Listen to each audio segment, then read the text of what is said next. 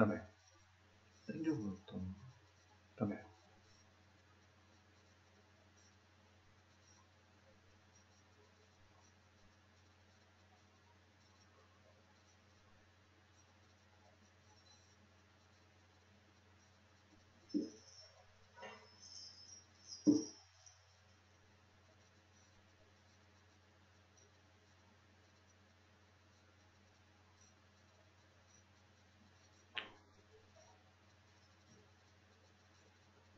皆さん、おはようございます。4月5日の礼拝を始めていきたいと思います。えー先ほどもうん11時から本当は撮ってたんですけれども、ちょっと機材のトラブルで、えー今からの配信になってます。えー、見事をお読みして、えー共に礼拝の方を進めていきたいと思います。えー本日導かれている聖書箇所は、マタイの福音書の6章33節です。だから神の国とその人をまず第一に求めな。そうすればそれに加えてこれらのものは全て与えられます。で私たちいろいろ思い煩いもありますし、また、え今私たちがずっと握っているもの、本当に大切にしているもの、いろいろなことを私たち、いろんなことが私の心の中にあったりしますけれども、しかしそれらを一切神様のお庭に委ねて、この時間神様に捧げて、共に礼拝を進めることができたらなと思ってます。うん私たち、共に信じているイエス様を見て、共に本当に一緒にやって生かされているものとしてですね、賛美を共に捧げていきたいと思います。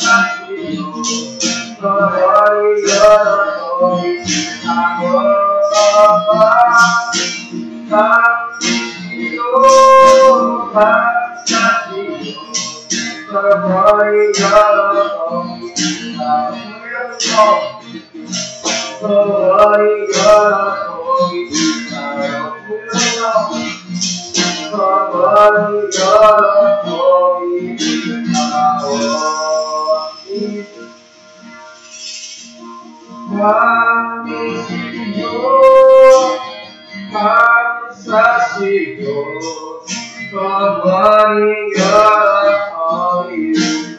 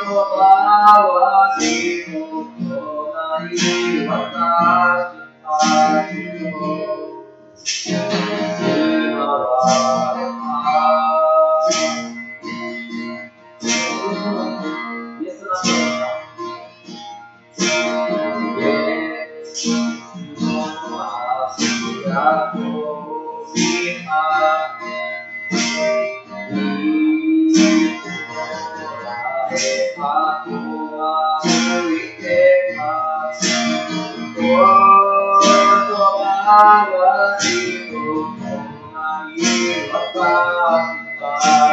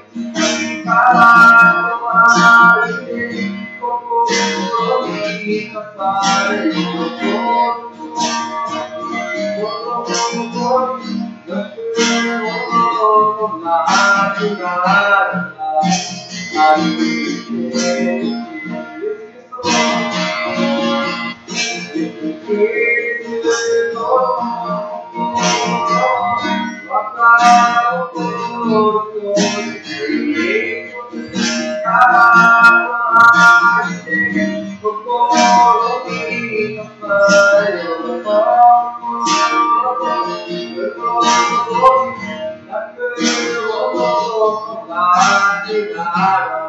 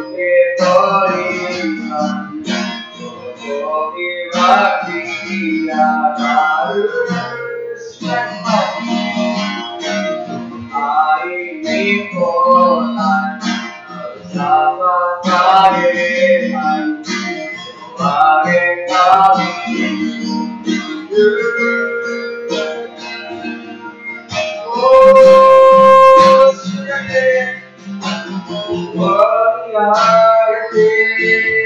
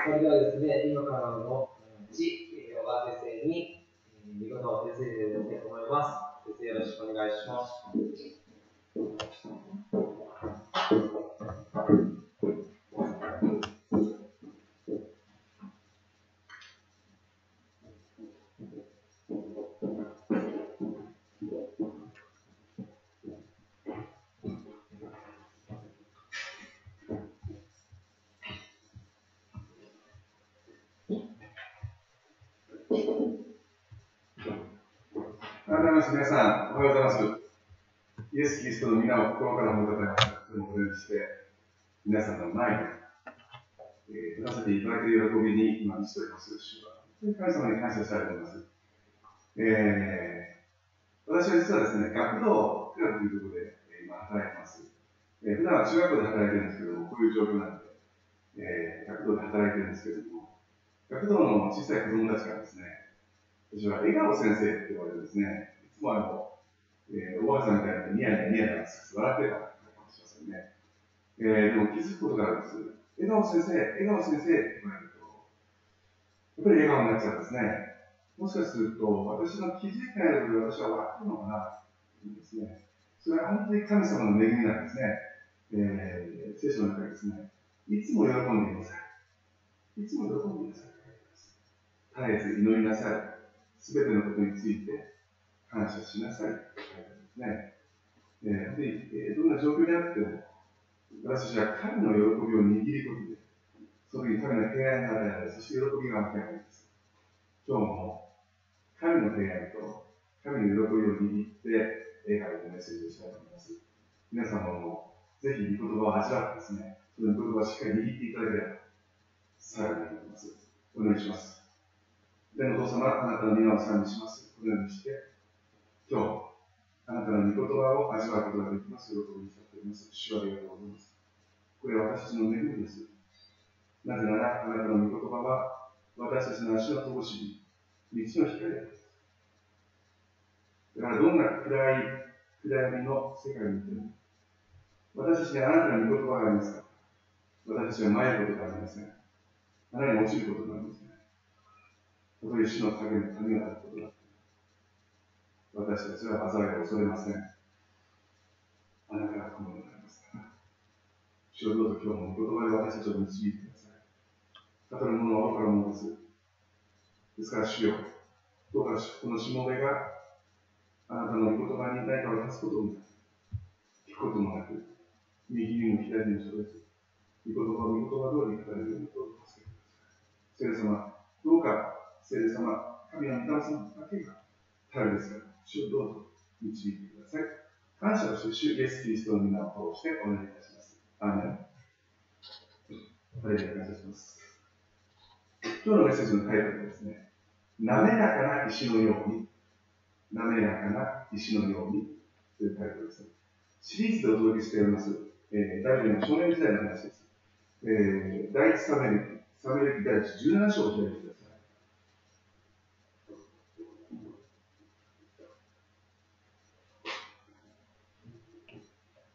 今日の聖書の箇所は、えー、サメル記第一先週とちょっと一瞬の、えー、一節かぶるんですけども、えー、第一サムエル17章37節から43節まで、えー、聖書をお開きになりましたでしょうか。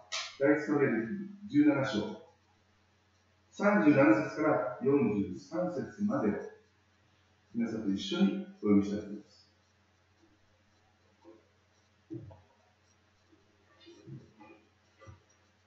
よろしいでしょうか。共に読みましょう。37節ついでダビデは言った。獅子や熊の爪から私を救い出してくださった主よあのフリシテ人の手からも私を救い出してくださいます。さあがダビデで言った。行きなさい。主があなたのものである。サウルはダビデに自分の鎧兜を着させた。頭には聖堂の兜をかぶらせ、身には鎧をつけさせた。ダビデはその鎧の上にサウルの剣を置く。思い切って歩いていた。慣れていなかったからね。それからダビデはサウルに言った。こんなものをつけていては歩くこともできません。慣れていないからです。ダビデはそれを脱ぎ、自分の杖を手に取る。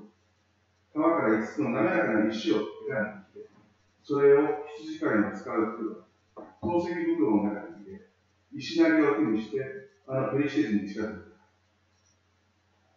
そのペリシテ人も盾持ちを先に立て、ダビデの方にじりじりと進む。ペリシテ人は辺りを見下ろして、ダビデに目を留めた。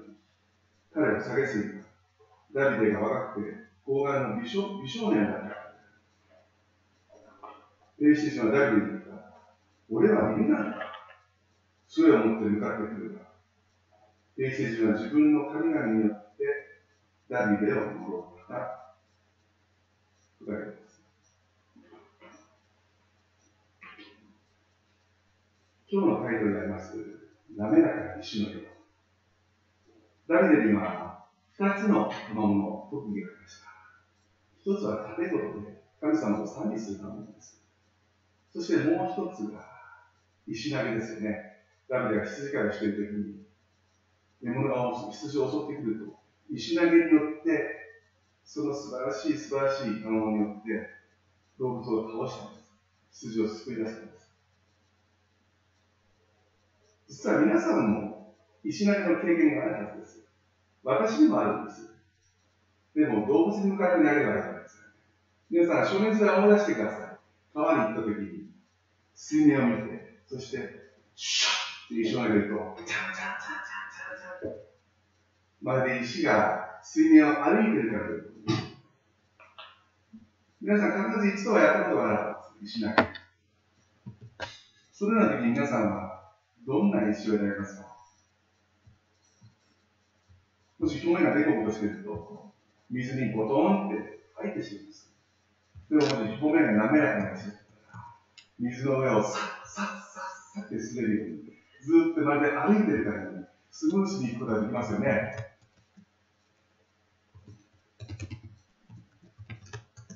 実は、聖書の中ですね、水の上を歩くという記事が出ています。イエス様の弟子であったシモン・ペトロがイエス様が水の上を歩いているイエス様、私を呼んでください。私を水の上で歩かせてください。イエス様、来なさいって言ったんです。シモン・ペトロは最初、歩いたんです、水の上を。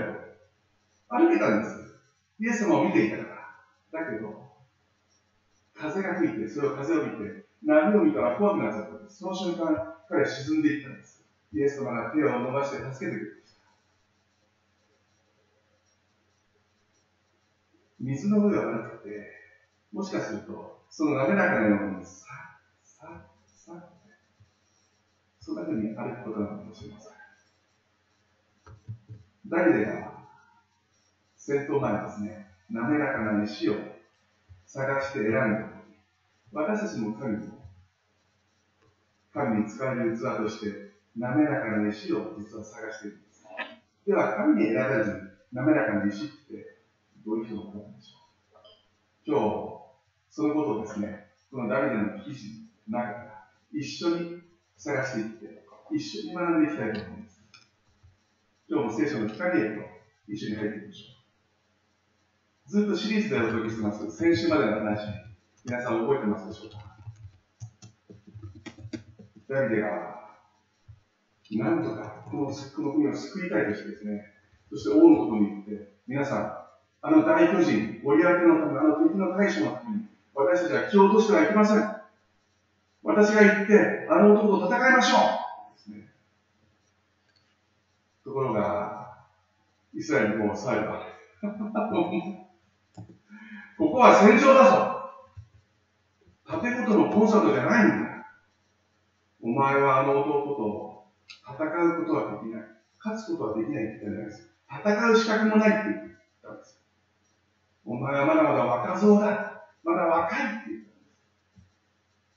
相手は百戦錬磨の戦士だ。お前はまだ戦場に来たことも初めてだ。剣を握ったこともないよ。盾の使い方もわかんないよ。やり投げの槍を持ったこともないよ。そんな男が、お前もう、うちに帰れ。お父さんの羊飼ってなさい。ここに来るんだったら建物を持ってきなさい。私はあなたの映像で癒してくれる。ところがダビデは書きませんでした。ダビデはこう言ったんです。私はお父さんの羊を飼ってます。そのお父さんの羊が一頭たりとも、どの野獣に熊やライオンに襲われるときには、私はそれを追っていって、そしてそれを倒して口を開いてその羊を救い出します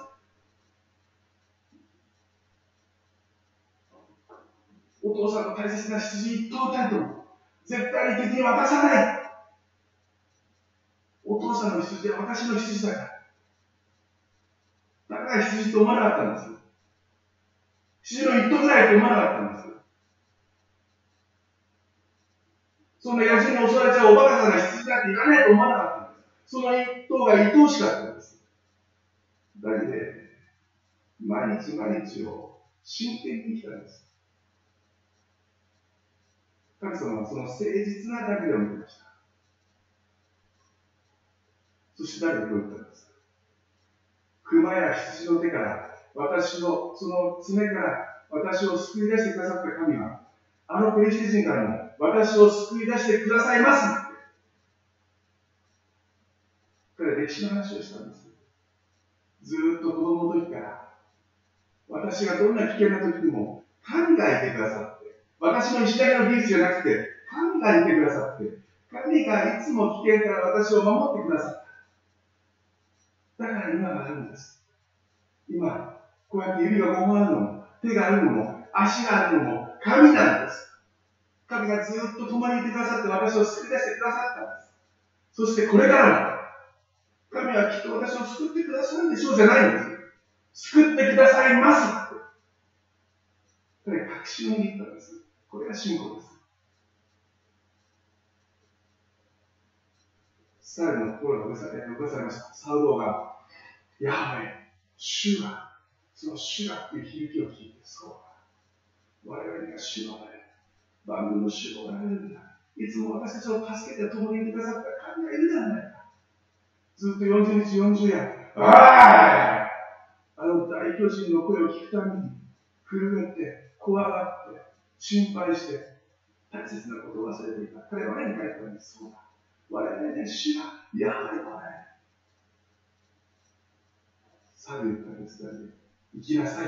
ゴーゴーそしてもう一つ。主があなたと共におられるように。サルとダビデの心が一つになりました？さて、いよいよ戦闘の準備をしなければいけません。今日の箇所です。サルは自分の戦闘服、鎧かぶと、胸当てと、そしてすね当てと、すべての鎧をダビデに貸し出すんです。無事にとって、王様の軍服はもう憧れでした。もうピンピカに輝いていて、そして、向こう王様のマークがついてるんでしょうね。普通の軍人だったらもう喜ぶわけです。王の軍軍が着てるぞ王の剣を持てる王の盾を持てる王の槍を持てるそしてサローはダビデにそれを身につけさせた。皆さん、このソメリ記の前の箇所に書いてあるんですけれども、サローというのは、他の人々よりも頭一つ抜け出していった。つまり背が大きかったって書いてあるんですよ普通の人が175センチだったら、きっとサローは195センチが2メートルぐらいあったかもしれません。ところが、私の目の前に立ちはだかっているその巨人は、ゴリアテは2メートル90、その大きなサウル王よりもさらに1メートル高かったんです。おそらくダビデは、どれぐらいでしょうね、少年ですからまだ17、8歳です。170センチとか180センチで語ったかもしれません。でも、サウル王の兜もサウル王の胸当ても、サウル王のすねも、一切合わないです。兜は振り向くとくるっと回したかもしれません。大きくて大きくて、全部身につけたと、に、こんな感じだったかもしれません。思い切って歩いていたって書いてあるんです。思い切らないと歩けないんです。皆さん、人の武器は私たちにとって何役も立たないんです。人の剣も、どんなに素晴らしいものでも、人のやりでも、人の盾でもです。皆さんがどんなにバスケットが上手くて、マイケル・ジョーダンの靴を履いて、マイケル・ジョーダンのユニフォームを着ても、マイケル・ジョーダンのようにプレーすることはできません。する必要もないんです。神それ望んでない。王様無理です、これ。こんなんじゃ動けません。慣れてないから。慣れてないからって言ったんです。これがキーですよね。彼、いつも慣れてるものを着たかったんです。だから、それを脱ぎ捨てて、羊飼いのいつものユニフォームを着ました。臭くて穴が開いたかもしれません。胸に革のベルトを締めて、そして、杖をいつもの感じです。ところがこの後、ダビデは面白いこと言うんです。王様、ちょっと待っててくださいね。そのまま出てちゃったんです。戦場はおそらく川の中流だったはずです。谷を挟んでてですね、谷があります。上流ではなく、中流でもなく、ダビデ、下流に走っていったんです。皆さん、下流には滑らかな石がいっぱいあるんです。上流で川の勢いがついて、そして石が転がされて、岩にぶつかって、そして石同士でぶつかって、どんどんどんどん角が取れていって、中流では少し丸い石になります。ところがそれがまた流されていって、下流に行くと滑らかな石になってだけど下流のその川の岸に行って、石を取って、うん、あの、本当にですね、触ってみて。ちょっと重いな、大きい。触って。そこで小さいかな。うん。洋服に馴染む。洋服に入れる。重さもちょうどいい。よし。よし。5つの滑らかな石を選んます。皆さん、なんでダビデ滑らかな石を選んだんでしょう？もっと尖ってた方が、相手を痛めつけることができるじゃないですか？でもダビデは、滑らかな石を選んだ。皆さん、滑らかな石は手にしっかりと握ることができます。尖った石を投げれば、空気抵抗によってどこに飛ぶかわかりません。でも、滑らかな石は空気抵抗をうまく避けることができるから、自分の狙ったところに飛ばすことができます。野球のボールとかそうですよね。丸いのは。ピッチャーが狙ったところにしっかりと投げ込むことができるからです。だから丸いんです。ダビデが選んだのは、しっかりと握れて、そして自分の狙っているところにしっかりと投げて滑らかだから、カーブ袋に入れても、カーブ袋を破ることがありません。そして5つの石を持って、王のところに帰ってきます。そしていよいよ、代表選手の大巨人ゴリアテに向かって歩いていきます。こんなことは初めてだったはずです。大巨人に向かって、一人の羊飼いが歩いていた。汚い、臭い、破けている、そのような羊飼いのユニフォーム手には剣も持たない。盾も持たない。槍を持たない。何万といったペリシテの軍勢はきっとみんな笑ったはずです。見たか本気かとうとうイスラエルの軍勢は諦めたかあんなちっさい。あんな軍服も着てない、剣も持ってない。ダメだこりゃ秒殺だ、秒殺。勝った、勝った。おそらく、イスラエル軍勢も、はあ、ダメだこれは。誰があいつを選んだんだ王か、本当に。王が選んだのか。もうダメだ。あいつじゃ無理だ。誰があんな子供出したのは。もうダメだ。ペリシテ人たちに従わなくちゃいけないぞ。みんながダビデを見て笑った。みんながダビデを見て下げするんです。でも、この中に一人だけ、誰でも見て、恐れた男がいるんです。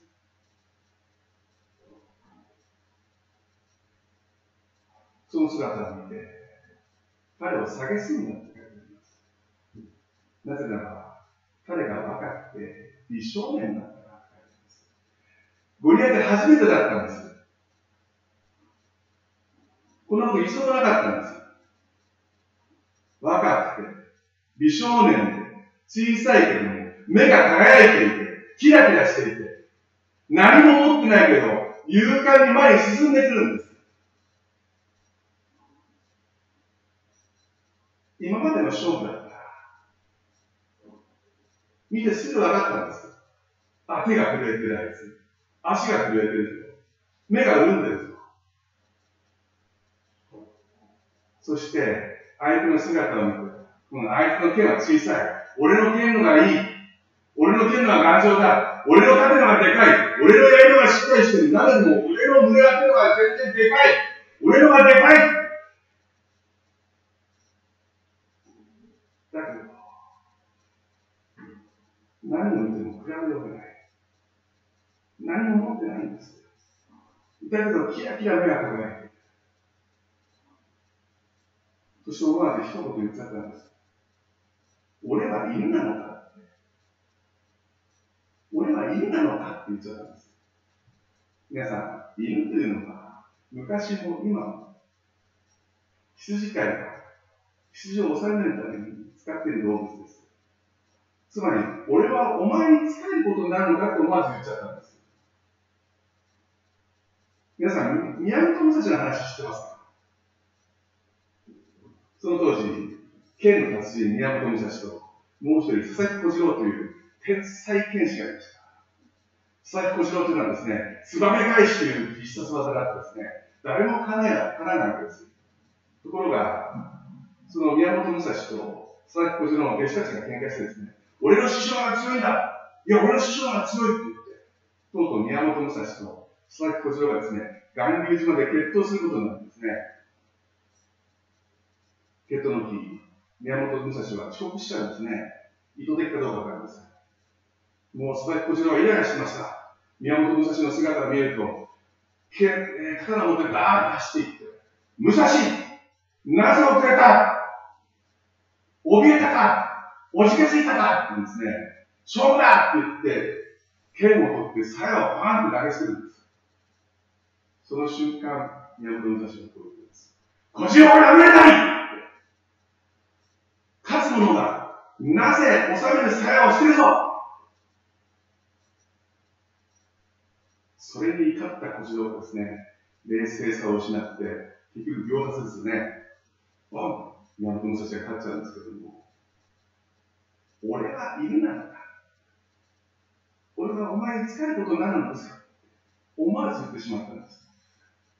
本当に、この大巨人がビビってるかどうか次でわかります。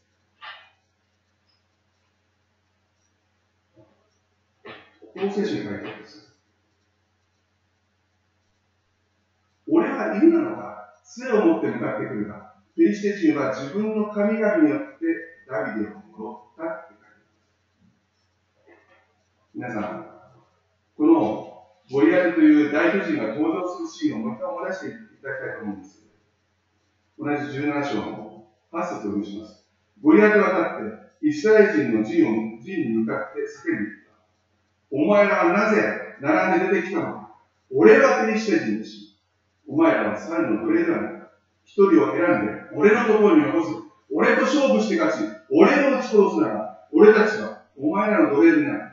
もし俺が勝って、そいつを殺せば、お前らが俺たちの奴隷なり、俺たちに使えるのは皆さん、この短い文に俺という言葉が8回出てきます。彼は自分を信じてるんです。俺が俺が倒してやる。俺が、俺が。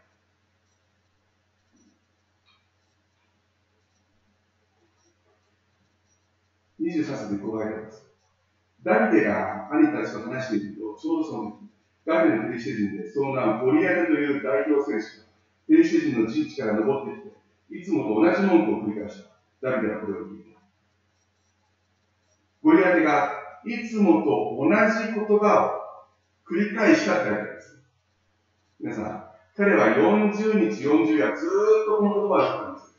俺がって、出てこいや俺が倒してやる俺が戦う俺が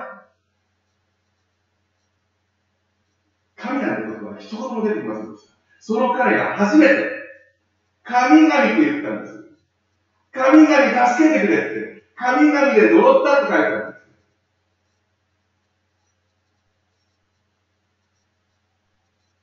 を出すこと彼は恐れたんです。なぜ恐れたんですか？初めてだったんですよ。わかんないんです。こんなことなかったんです。今まで大切なものはみんな、グッと着ていたんです。兜をかぶって、胸だけつけて、背だけつけて、剣を持って、槍を持って、盾も怖いから盾も。だけど、何も持ってないのに、まず勝利を確信したかのように胸を張ってやってくれる。目が輝いてる。一生目なんです。なんか腰のところにもっこりした5つのものがあるけど、なんだかわからない。わかるはずがないんです。だけで伸びしろだから。だから怖くなって、神々によって登ったんです。皆さん、わかんないことが一番怖いんじゃないですか。我々だってそうじゃないですか。このウイルスはどこで発生したの？どうなっちゃうのこれから？いつ収束するの？薬はいつできるの？本当に効くの？我々はどうなっちゃうの？わかんないじゃないですか。だから怖いんです。ゴリアテもそうだったんです。手に何にも持ってないのに、この少年は何で向かってくる？なんでこんな輝いている？何かで、ゴリアテ分かったんです。神だ。こいつには神がいる。こいつの背後にイスラエルの神がいる。だから神々で登ったんです。だから神々を引っ張り出していったんです。何の役にも立たない。その辺の狐とか、蛇とか、カエルとか、それを一生懸命石で作って、木で作って、今の日本と一緒でしょ。声を出すこともできない、動くこともできない、息もしない、そういうものを一生懸命作って、お賽銭出して、神々に助けてくださいって。地震で倒れば壊れちゃうような。火事があって火で燃え燃えればもう灰になっちゃう。そんな神々に頼ったんです。でもダビデは違った。ダビデは最初から俺なんて信じてませんでした。ダビデは俺の石だけで一言も言ったことはない。ただ神に頼ったんです。私には神がいるって。だから神の輝きを放っていたんです。神の香りがプンプンしてたんです。何も持ってないけど、何も持ってなくてよかった。皆さん、いよいよダビデとゴリアテの戦いが始まります。しかし、それはまた来週もお楽しみです。今言えよ、すぐ言えよ、ここで言えよって思うかもしれませんが、来週ぜひ同じチャンネルでお目にかかりましょう。おそらくですね、これこの瞬間、日曜映画劇場でした夜空長寿がですね、皆さん、さよなら、さよなら、さよならとですね、えー、水野春だったら、いやー、聖書って本当素晴らしいですねっていうところでしょうね。聖書って本当に素晴らしいんです。来週もぜひ皆さん、このダビデの話で私共に学んでいきたいと思うんです。今日は皆さん2つのことをしっかり握ってください。1つ目は滑らかな石のように今日のタイトルです。神は滑らかな石のような人を用いるということです。ダビデは下流に行って滑らかな石を取ったんです。なぜですか？持ちやすいからです。自分の手を傷つけないからです握りやすいからですそして自分の思った方向にそれが飛ぶからです皮袋に入れても他の石を傷つけることも皮袋を傷つけることもないからです皆さん滑らかな石のような人ってどんな人なんでしょう？ダビデはいつも神を目の前に置いて神のことを中心に置いていつも物事を考えてました。神が神が彼自分の石投げでって一度も言ったことありません。彼は分かっていたんです。神が全てのことを成してくださるって。彼非常に謙遜だったんです。それが一つ。もう一つ他の記事で後でまた聖書で、えー、他の時に触れようと思うんですけど彼非常に人を許すことに長けていたんです。彼許すことの天才だったんです。和解することが上手だったんです。英語では quick forgiveness と言います。quick repentance と quick forgiveness すぐに許してすぐに悔い改める男だったんです。神はそういうダビデだから喜んで用いたんです。握りやすかったから。他の石を他の人を傷つけないから。そして自分の思ってる方向につまり御心に従ってくれるからです。皆さん滑らかな石とはそういうことです。今日皆さん誰かとぶつかってないですか？それも先を尖らせてぶつかってないですか？皇帝ではそれも必要です。でも神様に用いられるには滑らかな石でなくてはいけません。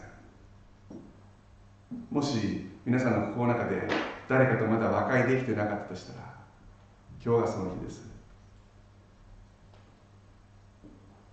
ぜひ神様に祈って私を変えてくださいって祈ってください。必ず変えられます。そして悔い改めてください。謙遜になってください。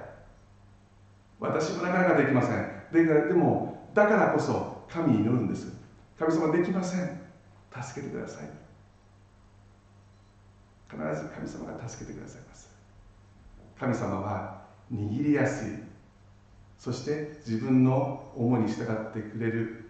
滑らかな石を探しています。そしてそれを選び取るんです。今日私たちは滑らかな石のようになりたいですね。2つ目。素の自分が最大の神の証人になるということです。ダビデは王様の軍,、服を選ばずに王様の剣を選ばずに王様の盾を選ばずにいつも羊飼いの服装で杖を持って敵の前に立ちました。それはリングに登っているヘビ級チャンピオンに小学生がランドセルを背負って出ていったものです。だけどそれを見て相手は恐れたんです。なぜですか？神の香りがプンプンしてたからじゃないですか。神の輝きで光ってたからじゃないですか。その目がその顔があなたがあなたらしくあなたらしさを磨くことで神様の最高の証人になります。私たちはとかく特別なものを持ちたいと願うんです。特別な人になりたいと思うんです。だからあれもこれも身につけてこれも買ってこれを習ってこれをって。分かります？だけど神が本当に願っているのは神が作られた通りのあなたのその素のあなたが欲しいんです。それが一番輝くんです。人は笑うと思います。そうでなくてもこの国は、えー、日本ではクリスチャンは1%に満たないですから。私たちは所詮マイナーな集まりなんです。人は見て私たちを笑うでしょう。私たちの一生懸命を笑う。下げすむかもしれません。だけどそこに神の輝きがあるんです。神様はそれを見て喜んでくださいます。そして何より人々も必ず後でどっかで一人になった時になぜだってみんな思うんですなぜあいつはあんな輝いている？なぜあいつはあんな誠実なんだ？なぜあいつは世の中の流れに流されないんだ？って皆さん自分らしさを大事にしてください。それが神様の最高の証人になるんです。それが神様の光を放つことになります。皆さんもう一度今日神に祈って私たちがダビデが選んだその滑らかな石のようになれるように。そして私たちがいつも神に喜んで従ってそして神様に愛されるようにと素の自分で生きることが神に喜ばれることになります。ダビデは素晴らしい賜物を持っていたから使われたんじゃないんです。ダビデという器がダビデという人間が神に用いられたんです。よく私たちは器に例えられます。そして私たちは土の器なんだって聖書に書いてあります。土の器ですからひびだらけでいずれは壊れてしまいます。私には実は20今年25歳の子供がいます。男の子です。その子がまだ56歳だったと思いますね、えー、ウルトラマンティガっていう、えー、テレビに凝ったんですね。シャッシュシャッシャッこんな感じでですね。しょっちゅうウルトラマンごっこやってました。ある時彼のお母さんがですねウルトラマンティガの漫画がついてる、えー、プレートお皿を買ってきたんです。おそらく100円ショップぐらいで、まあ、安いやつでしょうねプラスチックの。ところがそれを見たら子供は喜んで喜んで。朝昼晩毎日です。おかずが何だろうとパンだろうと米だろうと何だろうと必ずそのプレートで運ばれてくるんです。毎日。毎日それを使って。でも毎日使うからだんだん、えー、上がっていく上がっていくうちにその絵が色あせていってやがて大きくなると子供もそれが飽きていっていつか使われなくなっていずれ捨てられてしまいます。だけど使われたという事実とそのお皿の思い出だけは色あせることはありません。皆さん神の器もそうなんです。もし皆さんが素晴らしい美しい器を目指すとしたらその器はおそらくうんいいねそして戸棚にしまってしまい込んでずっとそこにいることなんでしょう。だけどもっといい器が来たらそれが前になって皆さんのという器はどんどんどん下がっていってやがて忘れられてやがて捨てられます。息子が使ったウルトラマンティガのそのプレートもいつかは捨てられます。だけれども神が豊かに用いてくださったという事実とそして神の記憶の中に豊かに豊かに生き続けるんです。よくやってくれた。忠実なしもべだ皆さん私たちは神に用いられる器になりたいんです。あのダビデが拾い上げてよし。これでいい。これを使いたい。これを握りたい。これを用いたいんだ。そう選んだ。滑らかな石のように私たちもすべすべと滑らかに人と和解して神と和解した以上。喜びを持って。そして謙遜に。今日も一日神と共に生きていきましょう。お祈りします。様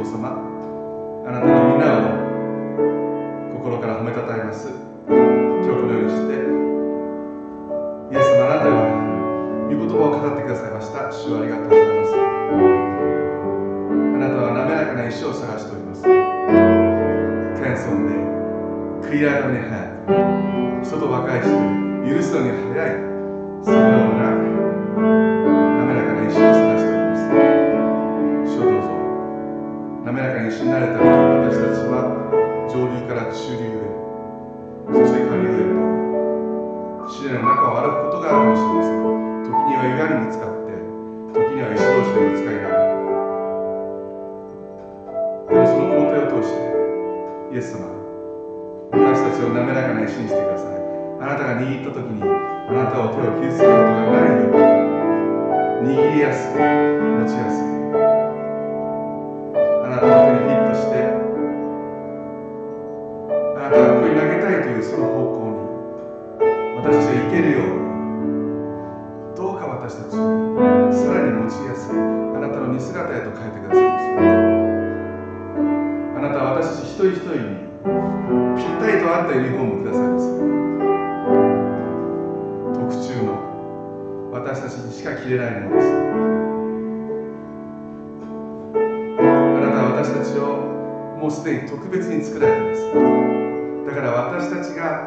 acontece nas vidas?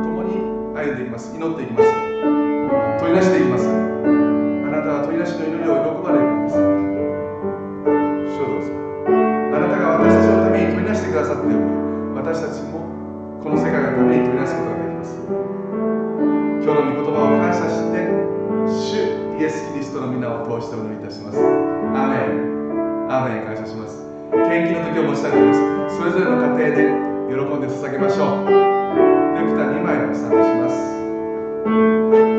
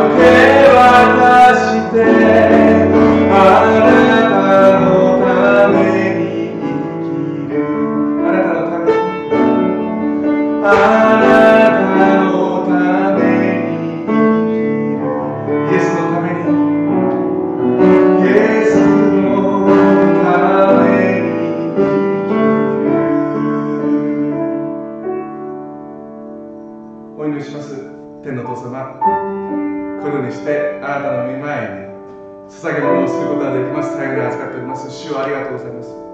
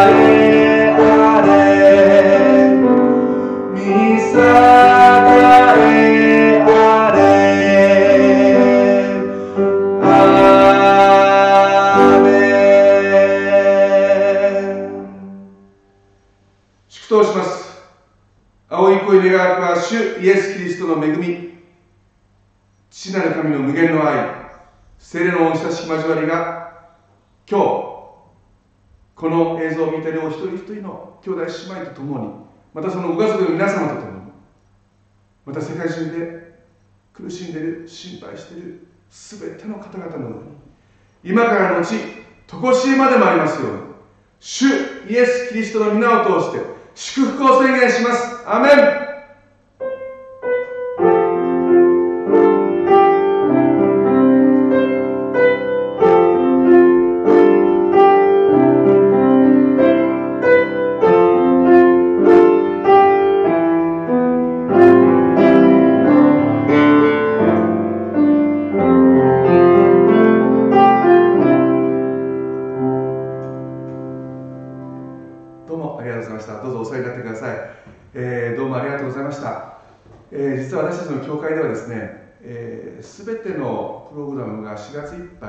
休止することが決まっております。えーまた4月の下旬にその後のことは判断することになると思います。えーいろいろ心配する気持ちも分かります。本当に私たちも、えー一人一人弱いですから、しかし皆様、主が共におられます。そして私たちが今求められているのは鳥なしの祈りなんです鳥なしの祈りが一番敵が嫌いなんですイエス様を礼拝してイエス様に賛美してそしてイエス様に捧げてそしてイエス様に鳥なしの祈りを捧げる時私たちの時は震え上がります。みんなで一緒に祈って神様の部屋の内を歩いていきましょう、えー皆さんの上に神様の豊かな豊かな祝福がありますように。どうもありがとうございました。感謝します。